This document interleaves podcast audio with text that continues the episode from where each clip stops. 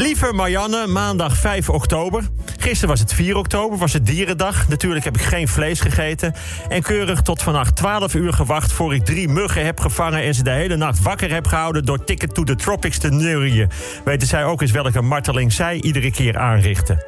In de kerk in Staphorst waren dit weekend gewoon drie keer 600 mensen in de kerk.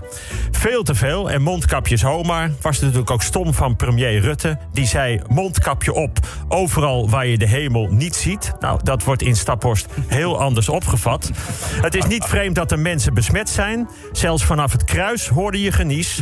En probeer maar eens in je elleboog te niezen als je handen zijn vastgespijkerd. Vandaag is het de dag van de leraar. Vandaag draait de school een keer om de leraar. Dat betekent leerlingen die in ieder geval doen alsof ze er zin in hebben. Geen ouders die bellen dat ze het belachelijk vinden dat ze op school niet zien dat hun kind hoogbegaafd is. Een schoolleiding die zelf na jaren ook weer eens les gaat geven. In de pauze gewoon echt een goede koffie. En de hele dag wordt er gepraat over leerlingen in plaats van over nieuwere methodes. Het was echt een leuke dag.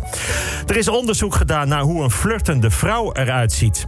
Ik leg niet uit hoe het onderzoek met honderden vrouwen is gedaan, maar de uitkomst is het hoofd iets gebogen opzij, een glimlach en dan oogcontact. En dat klopt, ik herken dat elke vrijdag als ik hier de studio binnenloop.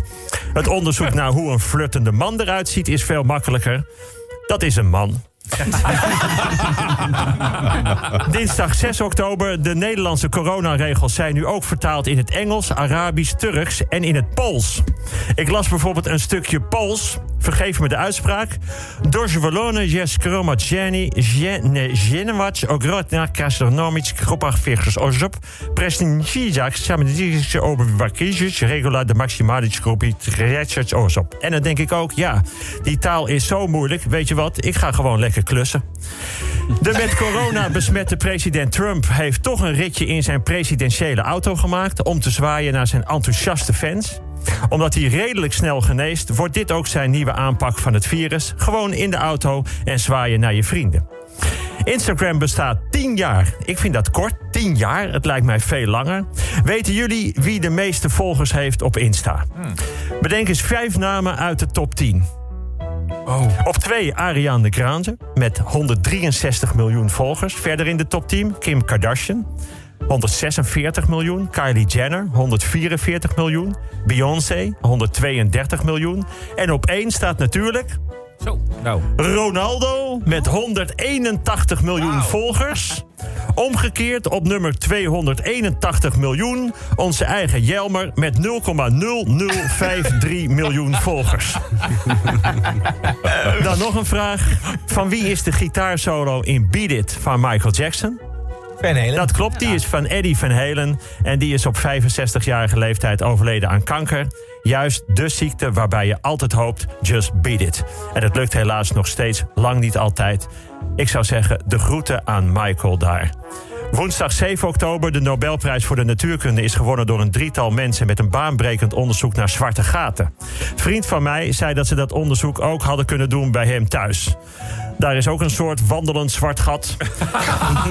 en als je daar op de bank naast gaat zitten, is binnen een half uur al je energie weggeslurpt.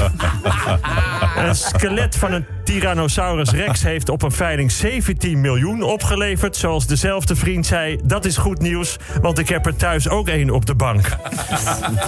De inmiddels overleden Zwolse gynaecoloog Jan Wildschut heeft in de jaren 80 en 90 zeker 17 kinderen verwekt door middel van inseminaties met zijn eigen sperma. Dat is net ontdekt op de donorafdeling in het ziekenhuis waar hij werkte. Zijn werkwijze was waarschijnlijk als volgt: Ah, u zoekt een anonieme donor. Nou, u treft het. Er komt vandaag net een verse lading binnen. Wacht even, ik ben over een paar minuten terug. Oh, kijk, daar is het al. 17 kinderen, die hebben dus opeens allemaal 16 halfbroertjes of zusjes. En het is opeens een hoop werk om gedichten te schrijven met Sinterklaas. Donderdag 8 oktober, het Nederlands voetbalteam onder leiding van Frank de Boer heeft met 1-0 verloren van Mexico. Het is ook gewoon moeilijk om die Mexicanen tegen te houden. Volgens de grote denker uit Amerika kan het alleen als je er een grote muur omheen zet. Dan Amerikaanse verkiezingen. Gisteren was het debat tussen de twee running mates, de Republikein Mike Pence en de Democraat Kamala Harris. Volgens kennis waren ze vooral allebei goed in het ontwijken van vragen en gewoon te vertellen wat ze van tevoren hadden ingestudeerd. En zo gaat dat in politiek. Het is verschrikkelijk. Het is nooit gewoon ja of nee, maar altijd gelijk een stuk uit je eigen verkiezingsprogramma. Het is doodvermoeiend. Op de vraag waar ze het liefst op vakantie gaan, beginnen ze al met of ze voor of tegen abortus zijn. Je zou met een politicus wonen. Schat, ik zou wel weer eens zin hebben in goede seks. Ja, maar daarmee leggen we toch weer de rekening bij de zwakkeren van de samenleving. Hou je nog van mij? We kunnen niet zeggen we geven 300 miljoen extra aan de zorg en dan is het tekort aan verpleegkundigen opgelost. Geef gewoon antwoord op de vraag. Zeg gewoon eens ja of nee of weet ik niet. Vanavond is het Gouden Televisiergala. Als uh, beste programma's zijn genomineerd Nick en Simon met beste zangers. En Nick en Simon op zoek naar oude zangers. En een programma van Tim Hofman dat vaak wordt gekeken door Nick en Simon. Genomineerd als beste presentators zijn Nick en Simon en Tim Hofman. Grootste talent Nick en Simon of Tim Hofman. En de hele avond wordt gepresenteerd door Nick of Simon of Tim Hofman. Alleen bij beste presentatrice is er geen kans voor Nick of Simon of Tim Hofman. Want dat wordt natuurlijk zoals de laatste 25 jaar gewonnen door Chantal Jansen. Maar als je mij zou vragen wie de grote winnaar van de avond wordt, dan zeg ik Tim Hofman. Vrijdag 9 oktober. Tim Hofman is de grote winnaar van het televisieringgala. Maar vandaag wordt de Nobelprijs voor de Vrede uitgereikt. De grote kanshebbers zijn de jonge milieuactiviste Greta Thunberg... de Nieuw-Zeelandse premier Jacinda Ardern... en natuurlijk Nick of Simon. In China heeft een man op de markt een papieren rol van drie meter... met poëzie gekocht voor een spotprijsje. Thuisgekomen vond zijn vrouw het toch onhandig groot papier... en heeft het in stukken gescheurd en de helft weggegooid.